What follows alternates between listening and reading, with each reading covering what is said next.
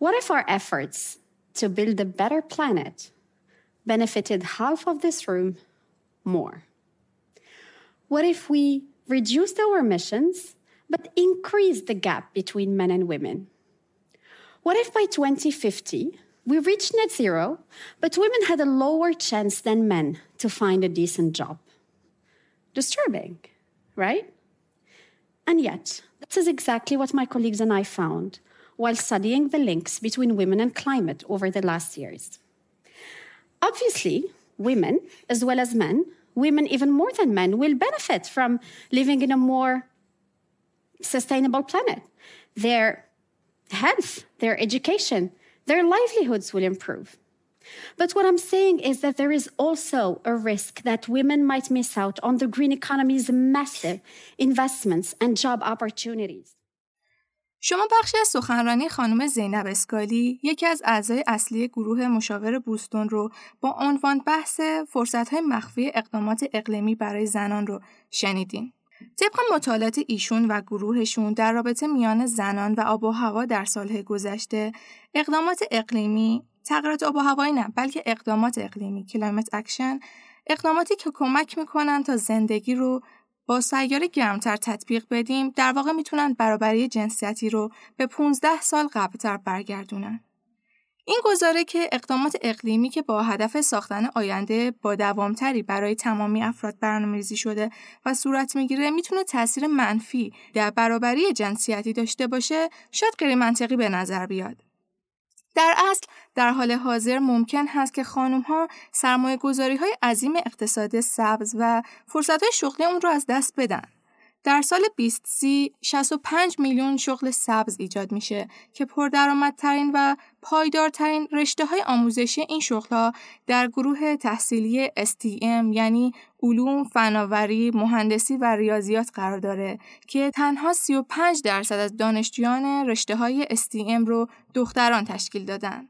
این یعنی سهم قابل دسترسی به مشاغل سبز آینده برای بانوان کمتر خواهد بود. از اونجایی که شرکت ها طبق برنامه ریزی میبایست با سهمیه 500 میلیارد دلاری کنار گذاشته شده کارکنان خودشون رو تحت آموزش مهارت‌های جدید سبز قرار بدن با توجه به اینکه لحاظ تاریخی این صنایع تحت سلطه مردم بودند باز در اینجا بانوان سهم آموزش کمتری خواهند داشت. و راه حلی که معرفی کردن تنها توجه و اعمال اقدامات عمدی در رابطه با اون هست. یعنی در زمان سرمایه گذاری در پروژه های سبز و توسعه محصولات سبز و همچنین تدوین قوانین سبز از حضور برابر نه کمتر و نه بیشتر زنان و مردان مطمئن بشیم.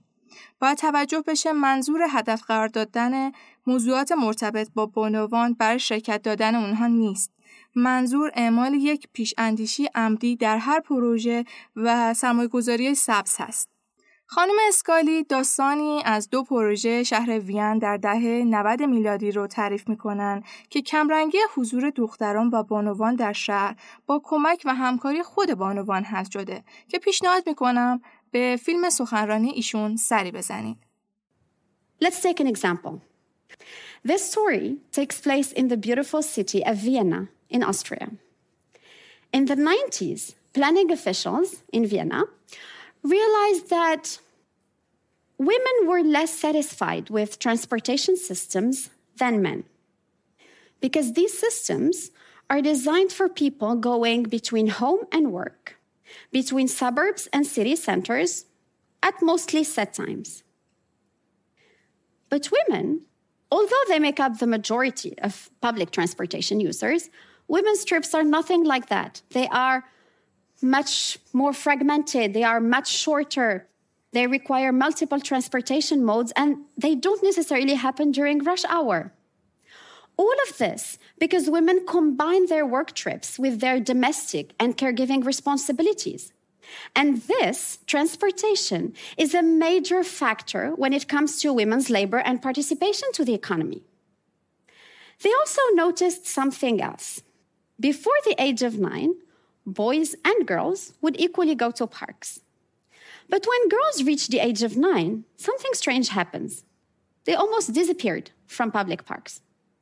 So they did some research and they confirmed that no, it's not that all of a sudden, when girls turn nine, they no longer are interested in public parks. It's again because of the way these parks are designed. With their single large open space and multiple football cages, boys feel welcomed, girls feel they need to compete for space. So, so they just stopped going there.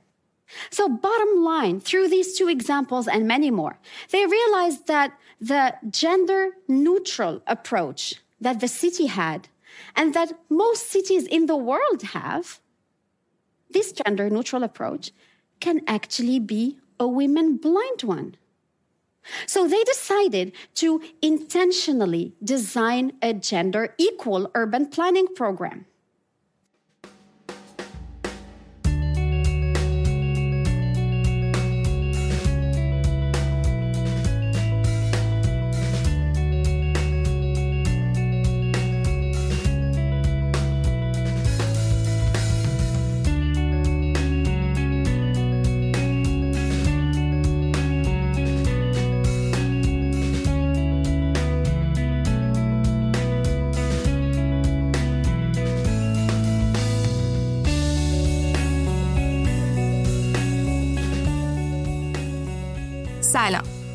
داریم به کوبیک گوش میدین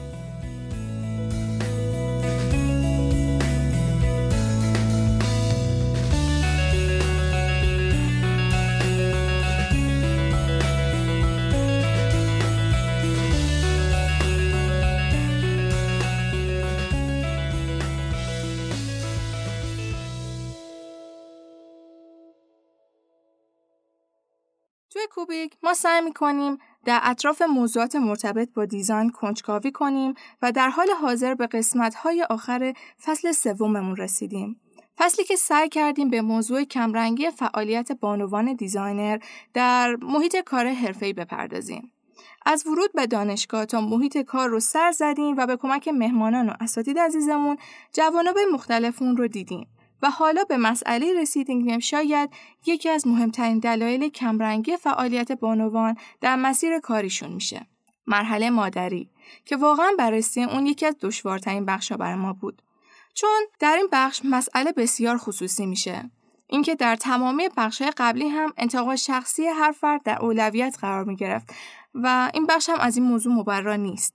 نکته که به نظر می بایست به دلیل کمی دور شدنمون از موضوع یادآوری کنم اینه که هدف ما از این فصل چیه؟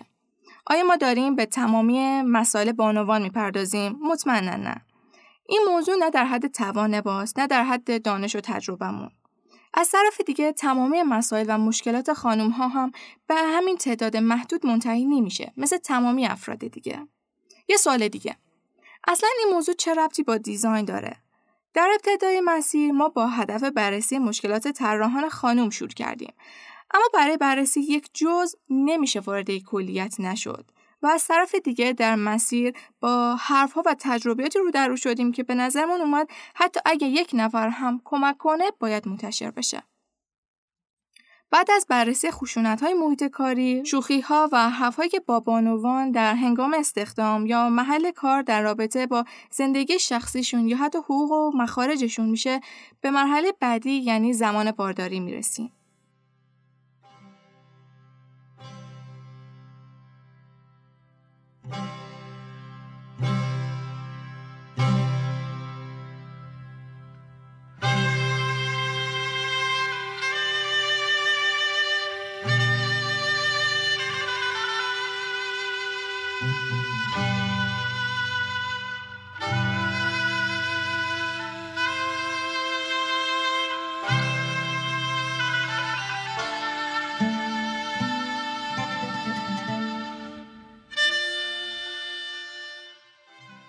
سرکار خانم سمیرا طوفانی اصل مدیر بخش سرویس دیزاین شرکت ارتباطی همراه اول.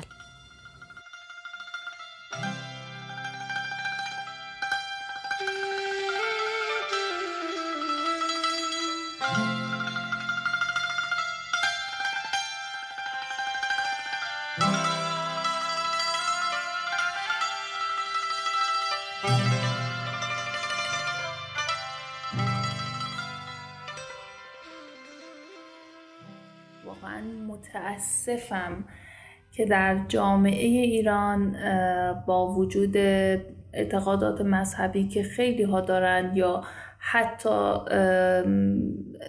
اعتقاد به خانواده داشتن و ازدواج حتی در بین غیر مذهبی ها اما ما نمی‌تونیم بپذیریم این موضوع رو در مورد زنان. من نمونه های خیلی زیادی دارم. از مدیرانی که در جمع همه مدیران دیگه و حتی کارشناسان ارشد در یک جمعی رو می‌کنن به یک خانومی و میگن کی قصد بارداری داری؟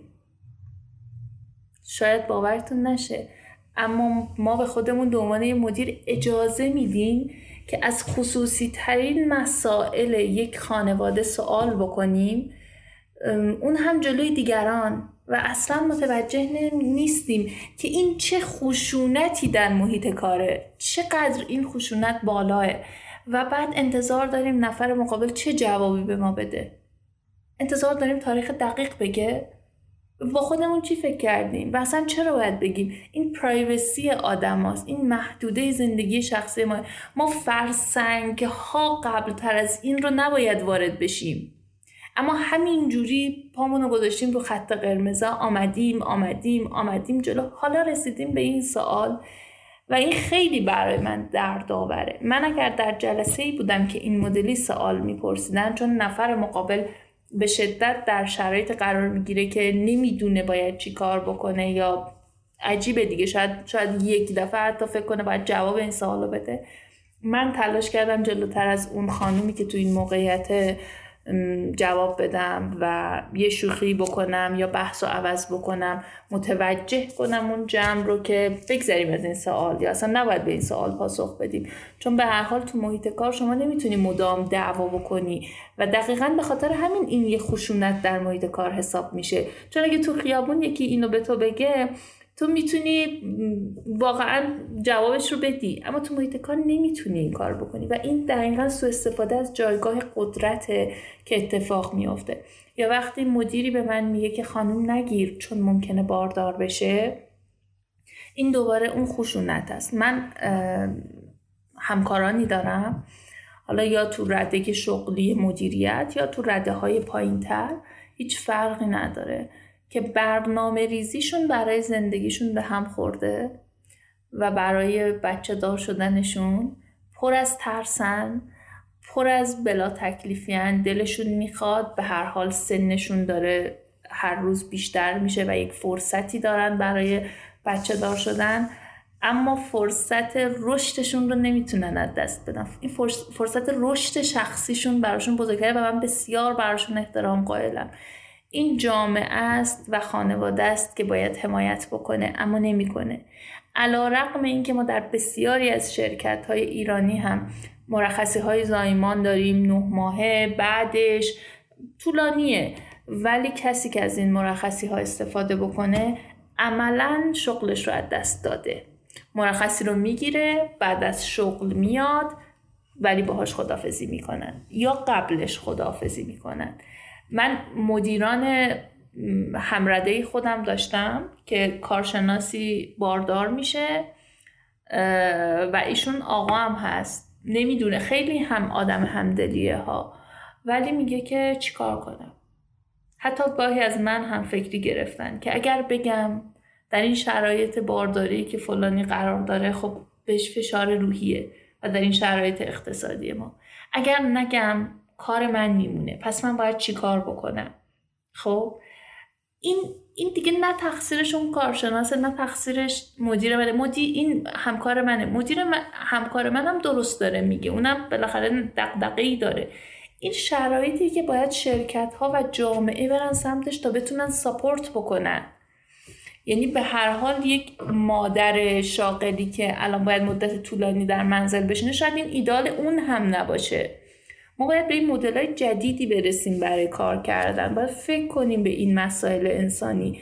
همونطور که بقیه کشورها فکر کردن براش پیشنهادات خوبی دارن یا کمک یا ساپورت اینا خیلی می‌تونه کمک کنه که هر دو طرف این ماجرا توش خوشحال باشن.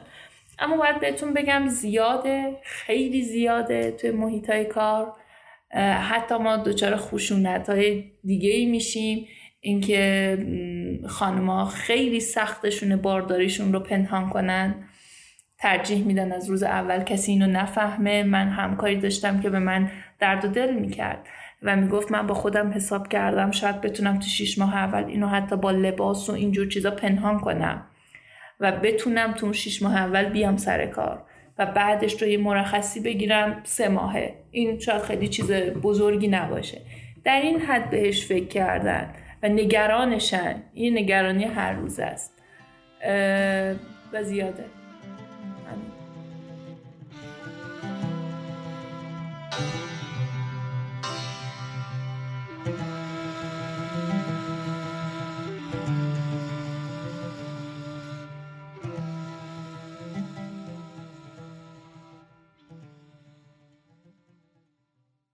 یکی دیگه از مسائل و قوانین برخی از محیط های کاری ترک محیط کاری توسط یکی از زوجینه که معمولا ما خروج رو توسط خانم ها شاهدیم.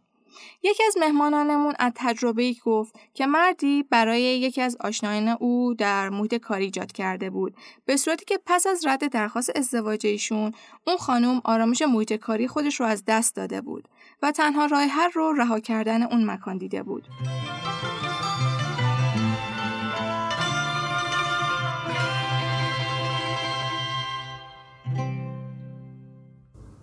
خانم سهر بقایری فارغ و تحصیل رشته صنایع دانشگاه سجاد و امیر کبیر بیزینس آنالیست شرکت های مختلف.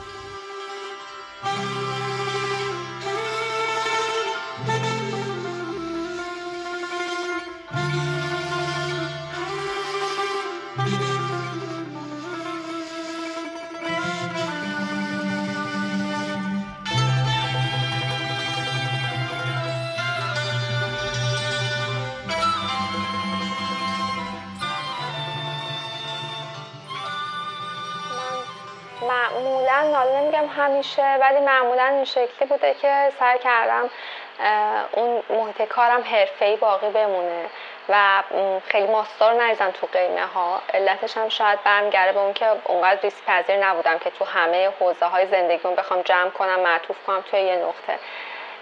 ولی یه چیزی که وجود داره و خیلی آزار دهنده بود برام توی یه سازمانی دقیقا این شکلی بود که وقتی یه مشکل این چنینی پیش اومد اون خانومه بود که باید ترک می‌کرد اونجا رو.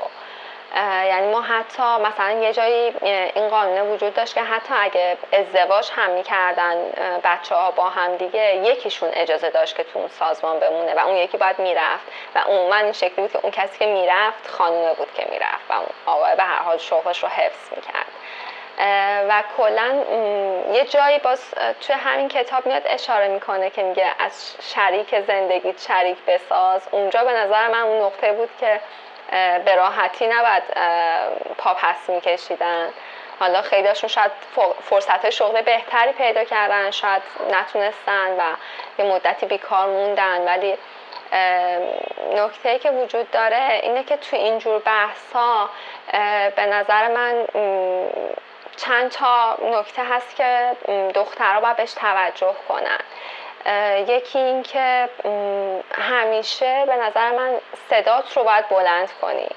اگر داری آزار می‌بینی اگر احساس می‌کنی که به حریمت در واقع کسی داره تلاش می‌کنه که حریم تو رو خدشه دار کنه این مشکل تو نیست این تقصیر تو نیست و تو باید واسی صحبت کنی با حالا مدیر مدیرت با منابع انسانی با هر واحدی که فکر می‌کنی می‌تونه کمکت کنه. و اونطوری نباشه که اولین حرکتت جا زدن باشه که آره مثلا اینا اینجوری دارن فکر می‌کنن اینا پشت اون در میان بیشتر اون نیروی کلینی تریه اون به نظر من همیشه باید حرفتو بزنی. و اینجا یه چیزی که وجود داره اینه که تو فقط مسئول خودت نیستی. مسئول اون کسایی که بعد از تو میان اونجا هم هستی. خیلی وقتا یه چیزایی رو سکوت می‌کنیم میگیم حالا ولش کن. ولی این حالا ولش کنه شاید ما ازش قصر در بریم. ولی نفر بعدی رو گیر میندازه. خوبه که حواسمون به نفرات بعدی هم باشه.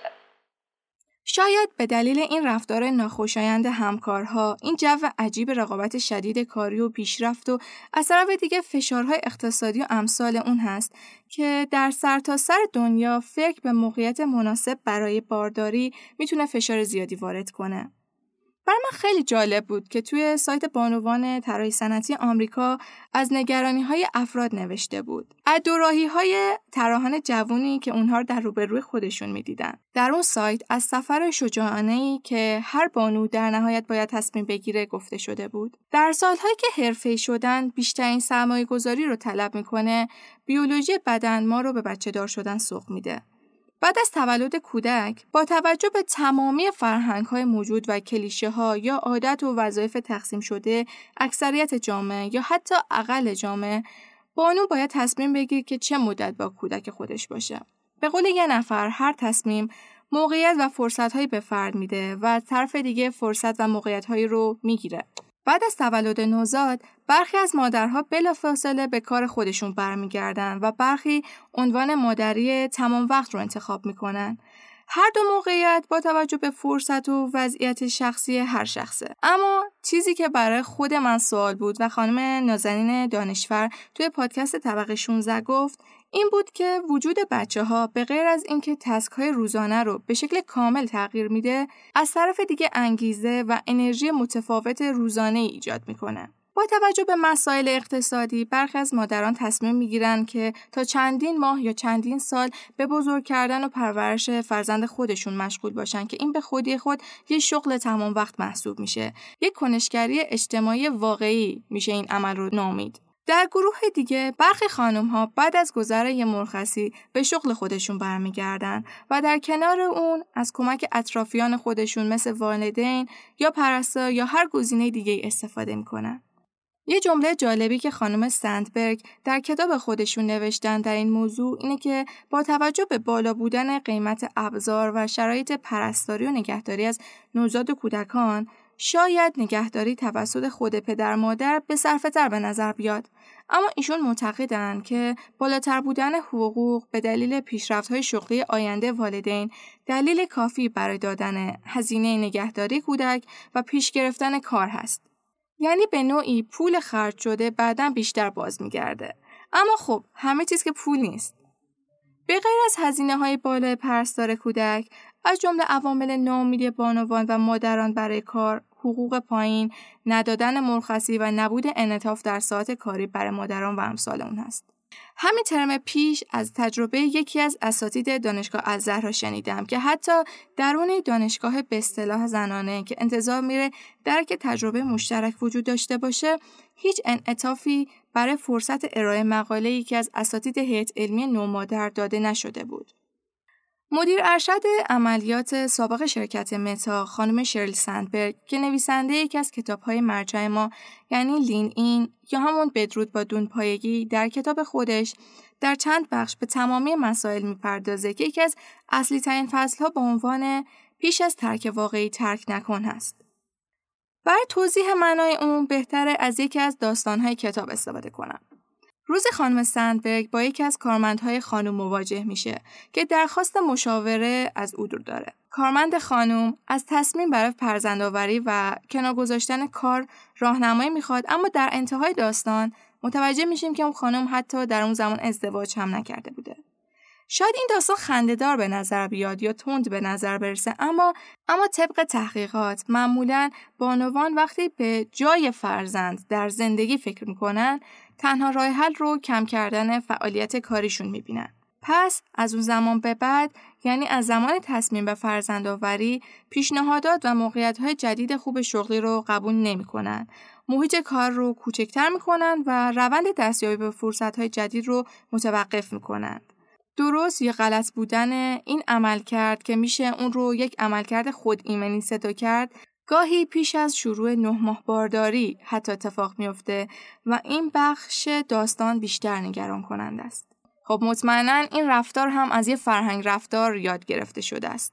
دخترها از کودکی این پیام رو درک می‌کنن که در آینده باید بین موفقیت شغلی یا مادر خوب بودن یکی رو انتخاب کنن.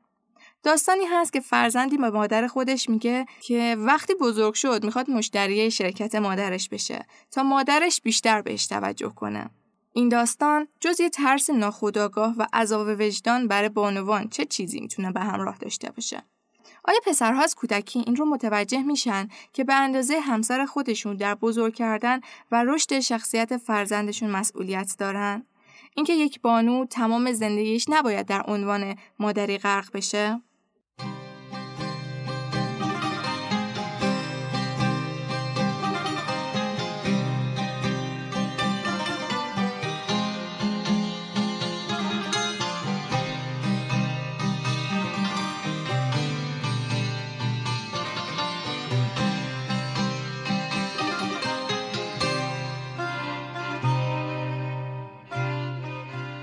سرکار خانم ندا تولایی فارغ التحصیل رشته گرافیک و دکترای پژوهش هنر استاد دانشگاه.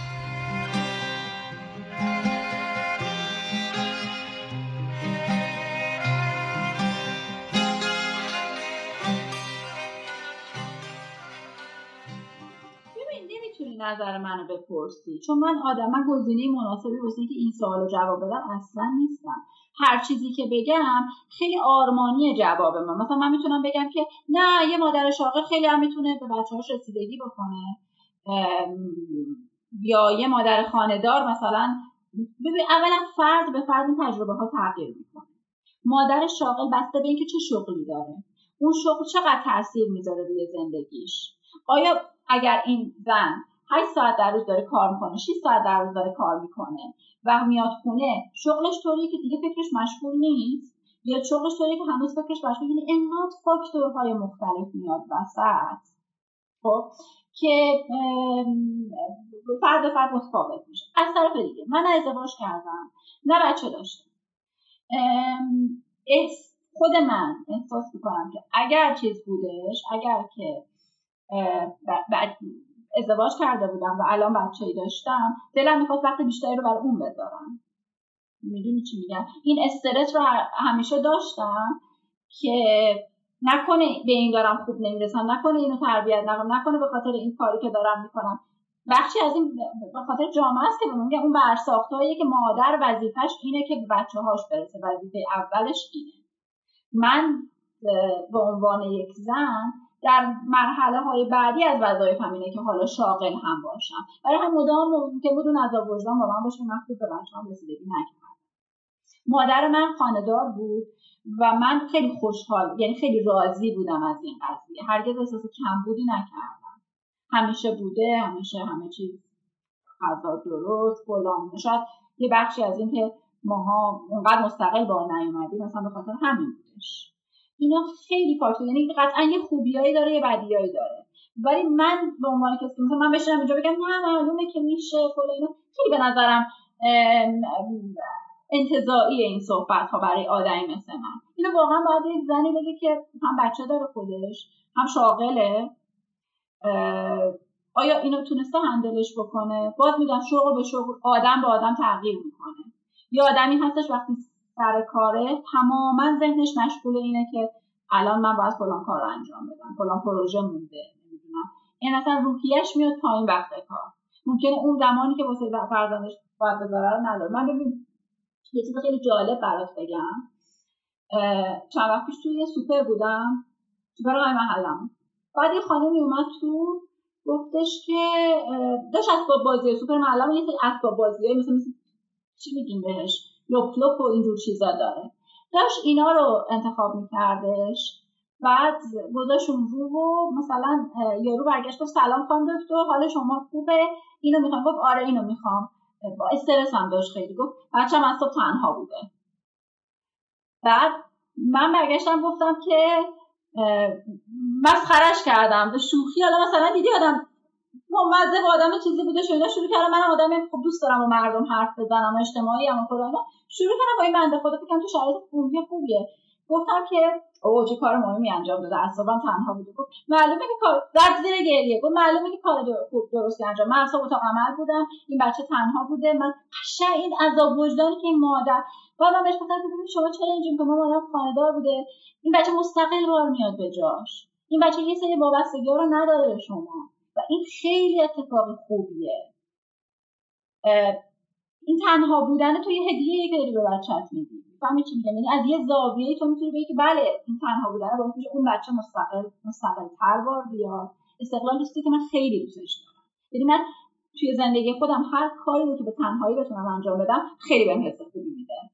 مثلا میگم این کار رو تونستم تنهایی انجام بدم. کار از کوچکترین کارها گرفته تا بزرگترین کارها. من مثلا حالا نمی‌دونم اینو میشه توی چیز گذاشت من یوگا رفتم یاد بگیرم به خاطر این بودش که بتونم زیپ لباسمو باز کنم. بلکه دستم نمی‌رسید و فکر می‌کردم که وای من اگه پیشم فردا چی زیپ لباسمو باز بگم من چرا نمی‌تونم؟ همش آویزون اگه کسی دور برای من نباشه چیه کنه رفتم که بتونم بله دیگه الان می‌تونم دستم برسونم این بالا زیپ راحت باز کنم. خب من هر کاری که تنهایی انجام میدم خب خیلی به خودم افتخار چون همیشه ترس اینو دارم که اگه کسی نباشه من بعد از خودم و از این جهت خب مثلا همیشه دارم متهم چون شما هیچ وقت وظایف خیلی مهمی به عهده ماها نداشت همه کار رو خودت انجام بدی داشتم به این زن می‌گفتم ولی این زن خودش از نظر روحی احساس از وجدان داشتش. بنده خدا پزشکه اتاق جراحی بوده فلان بوده اینا. ولی انقدر استرس داشتش و ناراحت که من بچه‌م تو خونه تنها خیلی فرد به فرد تغییر می‌کنه و واقعا تو تخصص من نیست. تو تجربه منم نیست که من بتونم جواب بدم. ممکنه من فردا خودم ازدواج بکنم. و اصلا یه زندگی مثلا خودم ببوسم بذارم کنار بشینم بچه‌م بود. می‌دونی چی میگم؟ نمی‌دونم الان به من آدم نسبتا مسئولیت پذیریم و تو همه چیز دوست دارم بهترین مثلا فکر می‌کنم خودم اگر که میگم بچه داشته باشم خب دلم بخواد وقت بیشتری براش اگر همسر داشته باشم دلم بخواد کمتر کار کنم. دلم تمرکزم خیلی بیشتر روش باشه. می‌فهمی چی میگم؟ و یه چیزی که همیشه به چیز می‌گفتم. مثلا یادم یه مدت یه دانشگاهی گفته بود که اساتید مجرد استخدام نکنیم. و من داشتم می‌گفتم که چرا؟ ما مجرد خیلی همه زندگیمون همینه. من با عشق میام سر کار کار می‌کنم دغدغه های دیگه ندارم. دغدغه های خانوادگی نمیگم ندارم ولی کمتره کم رنگتره من احساس می‌کنم به عنوان مجرد فرد چیزتریم فرد مفیدتری. منو دارم میگم ها. یعنی فکر می‌کنم همین من اگر متأهل باشه سوداوری کمتری داره واسه محیط کارش. این من راجع به خودم اینطوری صادقانه دارم بهت میگم اینطوری فکر می‌کنم. چون الان خیلی وقتم در اختیار خودمه. از طرف دیگه خب من تصور از متعهدی ندارم. مثلا نمی‌دونم که دقیقا چقدر باید حرف شما گوش کرد چقدر باید اگه که من الان برنامهم دست خودمه. هر کاری می‌خوام می‌کنم هر کاری نمی‌خوام نمی‌کنم. ولی تو یه وظایفی داری وقتی که میشی. و دیگه نمی‌تونی هر کاری می‌خوای اولویتت کارت باشه. می‌فهمی؟ من اینو میپذیرم که نمی‌تونه دیگه اولویت. اصلا دوست ندارم اگر ازدواج کم اولویت کارم باشه. یه همچین تصوری دارم. این که از پسش برمیام آره فکر می‌کنم یه ذره بالا پایین و مثلا یک دو سال سر کردم بزنیم اینا پسش بر بیام. به طور منطقی همونطور که تحقیقات هم میگن تمام تصمیمات افراد به شکل شخصی شکل نمی‌گیرن چون همگیمون تحت تاثیر قراردادهای اجتماعی حرف دوستان و آشنایان یا اصلا فشار خانواده هستیم. به این شکلی که ما می‌تونیم قبل از انتخاب تصمیمی طرز برخورد دیگران رو پیش بینی کنیم. در همین سو هست که اگه خانمی برای نگهداری و بزرگ کردن فرزند خودش از کار برای همیشه دست بکشه مورد تشویق و حمایت قرار می‌گیره این کار مورد تحسینه و اصلا قابل انتظاره. ما اینجا به نقد این کار بزرگ نمی‌خوایم بپردازیم. تنها امکان تصمیمات دیگر رو داریم بررسی می‌کنیم. در اجتماع می‌بینیم که بانوانی که به تازگی مادر شدن یا حتی مادرانی که کار خودشون رو کنار گذاشتن و از کار سنگین روزانه درون خونه و مسئولیت که بر دوش اونها شکایت می‌کنن و تنها خواستار کمی تقسیم کار از سوی همسرانشون هستند همسرانی که در کودکی خود همکاری مادر و پدر خودشون رو آموزش ندیدن. آیا اینجا تنها طرف مقابل مقصره؟ مطمئنا نه. در هیچ مسئله یک نفر کامل مقصر نیست. It is possible the men in prison are not guilty of the attacks, but are they guilty of not stopping the attacks? Are they guilty of knowing about the attacks and doing nothing? How should we know what they're guilty of or not? But we do know. We do know that the conditions have been created by men and that these attacks have been made possible because of the circumstances of the colony. And those circumstances have been created and ordained by the men. But wait, aren't you suggesting that the attackers are as much victims as the victims of the attacks. That all of us, men and women, are victims of the circumstances from which the colony has been created. In a sense, yes. So then, even if the court finds them guilty or innocent, they are, after all, innocent. Yes, I would say so. We could ask the men to leave. Ask the men to leave? None of us have ever asked the men for anything, not a single thing. Not even for the salt to be passed, not even for a penny or a moment alone, or to take the washing in, or to open a curtain, or to go easy on the small yearlings, or to put your hand on the small of my back while I try again for the 12th or 13th time to push a baby out of my body.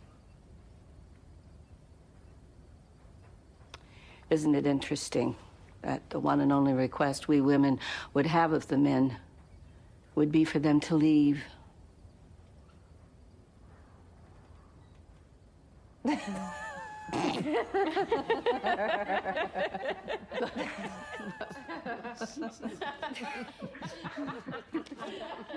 the men to leave is not an option.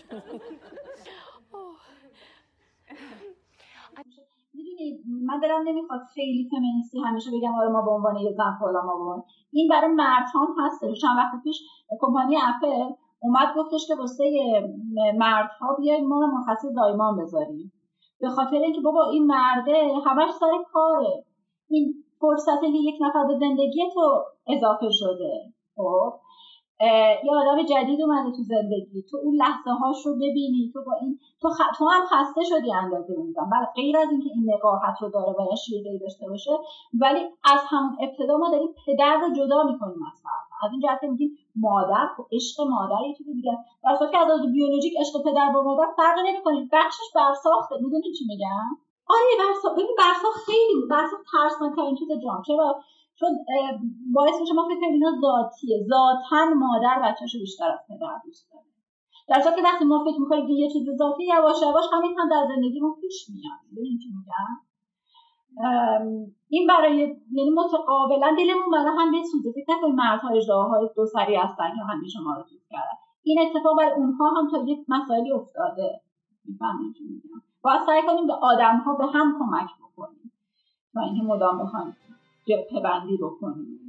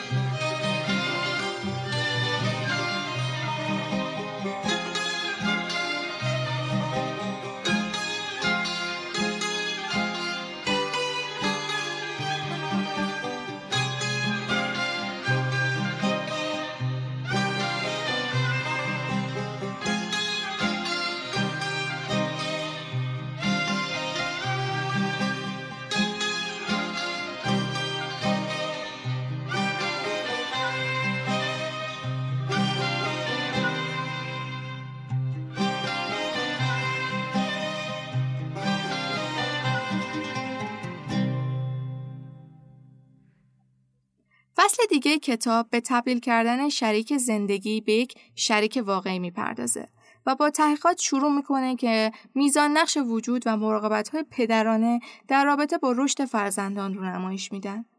از مسائل بدیهی مثل بالا بودن سلامت روانشناختی کودک و موفقیت های تحصیلی و اقتصادی بهتر اون در آینده و بالا بودن میزان همدلی و توانمندی اجتماعی بیشتر اون رو در جامعه می‌پردازن. یکی از راهکارهایی که برای موندگاری حضور موثرتر بانوان در بازار کار ایجاد میشه کرد مرخصی زایمانه که البته در خیلی از کشورها این امکان حتی وجود هم نداره. به همین دلیله که خیلی از بانوها بعد از بارداری شغلشون رو رها می‌کنن یا به دنبال کار پاره وقت میگردن که هر دو هم در بازار کار و هم در میزان درآمد بانوان تاثیر بسزایی داره. اما هر مرخصی زایمانی با هر شرایطی مفید و موثر نیست. خانم کارولین پرز در کتاب زنان نامرئی نشون داده که اگه پول کافی برای دوره مرخصی به مادران داده نشه اون مجبور میشه به کار پاره وقت بپردازه یا کلا قید کار کردن رو بزنه.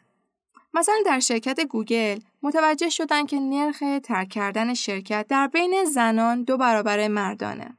اومدن و مرخصی زایمان رو از سه ماه مرخصی با حقوق کمتر به 6 ماه مرخصی با حقوق کامل تبدیل کردن.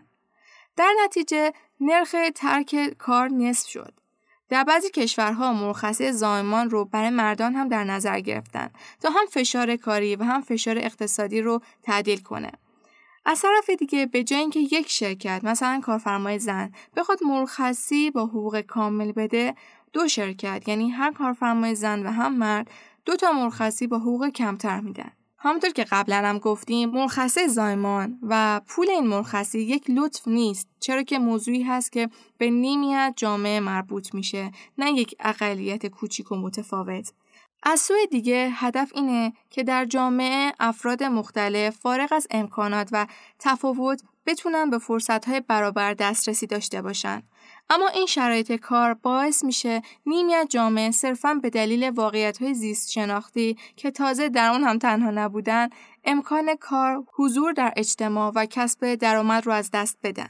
خیلی چیزهای دیگه هم با این سوال رو در رو بودن. چیزهایی که امروز جزء بدیهیات شرایط کار محسوب میشه مثل خدمات درمانی، بازنشستگی، شرایط سلامتی در محیط کار، استانداردهای ایمنی و حتی روز تعطیل کاری. نکته جالبی که در کتاب دیدم و به نظرم جای بحث و تغییر جدی نیاز داره اینه که انتخاب مراقبت کودک توسط پدر باعث دور شدن پدر از جامعه دوستان خودش میشه و به همین دلیل در این شرایط با بلوف و دروغهایی از سوی جامعه مردان در جمعهای خودشون در مورد نگهداری بچه هستیم که این تاثیر جدی در آموزش عمومی در جامعه و فرهنگسازی می‌ذاره. مرحله دیگه سخت این عنوان مادری برگشتن به کار هست. مدت زمان برگشتن برای هر فرد متفاوته. برای کسی که تنها از مرخصی زایمانی که داشته استفاده کرده با کسی که چند سال کنار کشیده. شاید اولین مسئله بیشتر شدن مشغله ذهنی و مسئولیت های بیشتر باشه. وظایف بیشتر به معنای کمتر شدن وقت لازم برای آموزش خود در حوزه کاری یا هر حوزه دیگه اینجا جای مقابله با احساساتی مثل عقب موندن، بهرهوری پایینتر و رضایت کمتر هست. یکی از میهمانانمون از سالهای دورش می‌گفت زمانی که تنها منبع تحصیلی کتاب بود و اون در زمان نگهداری از فرزند نوزاد خودش امکان مطالعه هم حتی نداشته. خودشون می‌گفتن که خودشون می‌دونستن که این امکان وجود نداره پس با سرعت و عجله کمتری از فرصتهای کوچیک خودشون استفاده می‌کردن. یک بحث عجیب دیگه که با اون مواجه شدم این بود که گاهی استفاده از مرخصی زایمان برای افراد باعث حس عدم تعهد به کار از طرف اطرافیان به فرد ایجاد می‌کنه که تاوان پنهان اون از دست دادن ترفیه های شغلیه. نویسنده آمریکایی مذکور برگشتن به کار پس از دوران بارداری رو همراه با کاهش میزان امید برای صعود در مسیر کاری می‌بینه. از رفتارها و اتفاقاتی که مشاهده کرده در کتاب خودش تعریف می‌کنه و تنها نیاز به پشتوانه مالی رو دلیل عدم ترک کار می‌دونه. به نظر باید در اینجا حواسمون به تفاوت فرهنگ کشورها و جوامع باشه. معنای کار و معنای پرورش فرزند در اینجا برای هر فرد تفاوت خاص خودشو داره. چه برسه به تفاوت دید و معنای اون در میان شرق و غرب. آدمی که خیلی زود بعد از بارداری بخواد بره سر کار بدون اینکه حتی آمادش باشه به هر حال یک اتفاق خیلی بزرگ و سختی در بدن این آدم افتاده و نیاز به ریکاوری داره. این خودش برای آقا اگه اتفاق بیفته ما بهش حق میدیم که آره تو ریکاوری بدنت لازم داره. مثل هر عمل جراحی دیگه ای مثل هر اتفاق بزرگ دیگه ای اون رو هم من نمیپسندم. یعنی دوباره اگر برگردیم به این بحثای انسانیمون هر انسانی نیاز داره وقتی که بدنش نیازمند ریکاوری جدی پزشکی و کار پزشکیه بتونه استراحت کافی رو داشته باشه. ولی می‌تونم بگم با این حال تعداد آدم های کمی رو می‌شناسم که تونسته باشن خیلی سریع برگردن به محیط کار. و در عوض تعداد آدم های خیلی زیادی رو می‌شناسم. شاید دوستان خودم که مجبور شدن چون اینا دیگه لایه های خیلی پنهان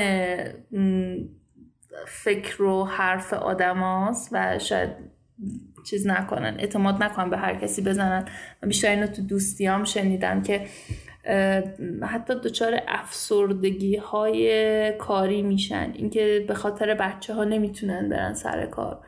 همه یه بار بزرگ کردن اون بچه به دوش مادره در صورتی که بچه مال یک زندگیه. همونقدر که یک آقا حق داره که کارش قطع نشه و مسیر رشدش پله پله بره بالا همونقدر یه خانم حق داره برای رشد خودش وقت بذاره. و اینکه ما باید برای یک بچه وقت بذاریم این یک محصول دو طرفه است. یعنی هم پدر و هم مادر باید به یک اندازه وقت بذارن. ممکنه زمانش در طول زندگی یه بچه تفاوت کنه.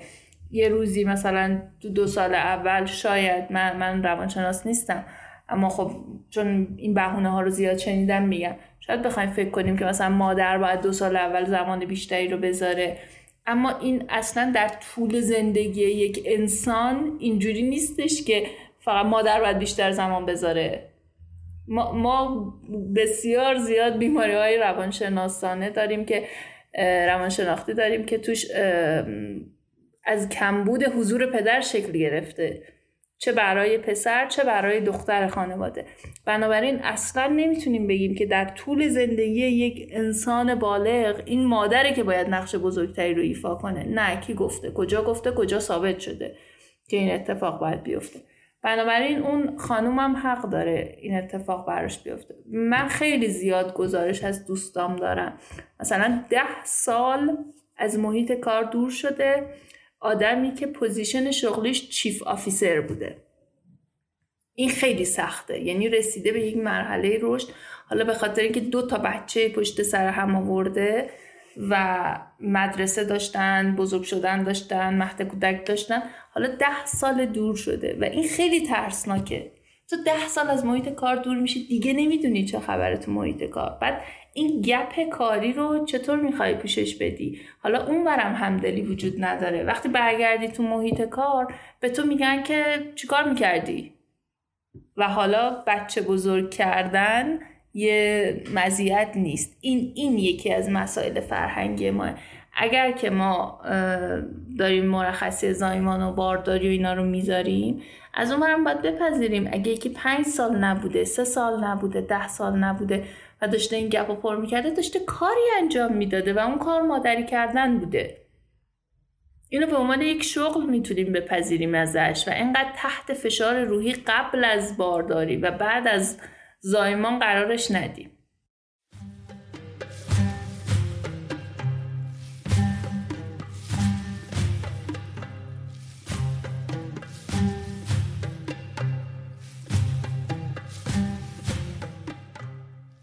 سرکار خانم سهیلا فتحیه مدیر ارشد طراحی برندهای دورسا فارغ التحصیل رشته طراحی صنعتی و یکی از ده بانوی ارزش آفرین صنعت خورده فروشی کشور.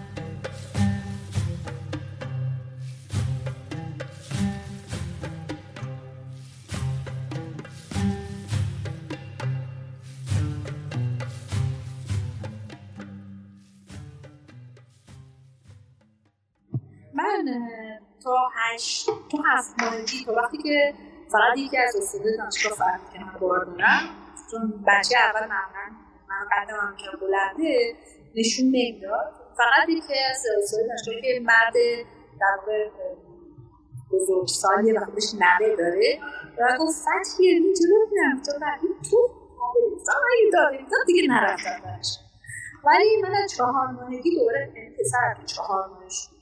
برگشتم دوباره به برگشتم سر کار و خب هی برای پسر حتی محدوده که نزدشتم برای پسرم هی در واقع بیسته می‌گرفت و یه پرستار میومد و مادرم بود و همینطوری حالا با شرایط مختلفی که می‌رفتن از من دوستان میومدن و پسرم دارم از فضا پسرم دارم که واقعیت من بازم مشکلی ندیدم. اصلا یه چیزی آره من بهتون شاید این مال منه. من با بیرون خودم اصلا دعوا جایی ندارم. یعنی اینجوری نیست. یا می‌تونم این مسئله رو حل کنم یا فراموشش کنم از این دو حالت تو زندگی. برای اینکه زندگی فرصت زیادی برای جنگیدن نداره. یا می‌تونم این موضوع رو برم حل کنم یا اگر نمی‌تونم حلش کنم سعی کنم فراموشش کنم.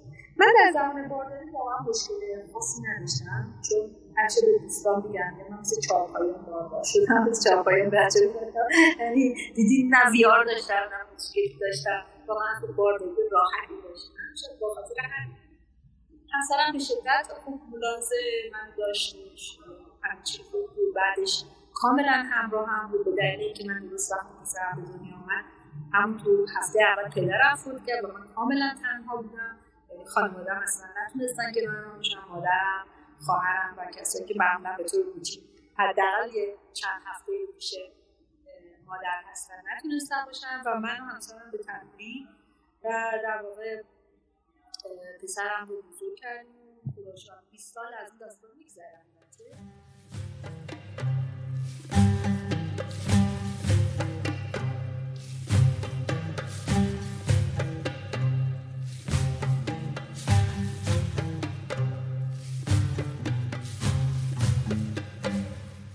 یکی از لذت بخش ترین بخش های مصاحبه هایی که با مهمانانمون داشتیم برای من به شخص این بود که همونطور که در بین گفتگوها گوش کردین گاهی نظر و تجربیت افراد با یکدیگه فرق می‌کنه و این یک نمونه کوچیک از تمامی ماست. هر کدوممون بینش، تجربه، خواسته و اهداف مختلفی داریم و تنها با گوش دادن از تجربیات دیگه خبردار میشیم و تصمیم می‌گیریم که ازشون استفاده کنیم یا نه. در این سال جدید که به نوعی شروع جدیدی برای کوبیک هست ما یعنی من فاطمه انصاری با همکاری زینب زارعی برنامه داریم تا سر سخن افراد زیادی بشینیم کتاب های زیادی بخونیم و چیزهای جدیدی یاد بگیریم و ازشون استفاده کنیم. از شما هم دعوت می‌کنیم تا در این مسیر همراه ما باشین. پیشنهاد می‌کنم که به کانال تلگرامی ما که در لینک قرار گرفته در توضیحات این اپیزود سری بزنین تا از اخبار و مطالب هفتگی جدید دنیای دیزاین همراه ما خبردار بشین.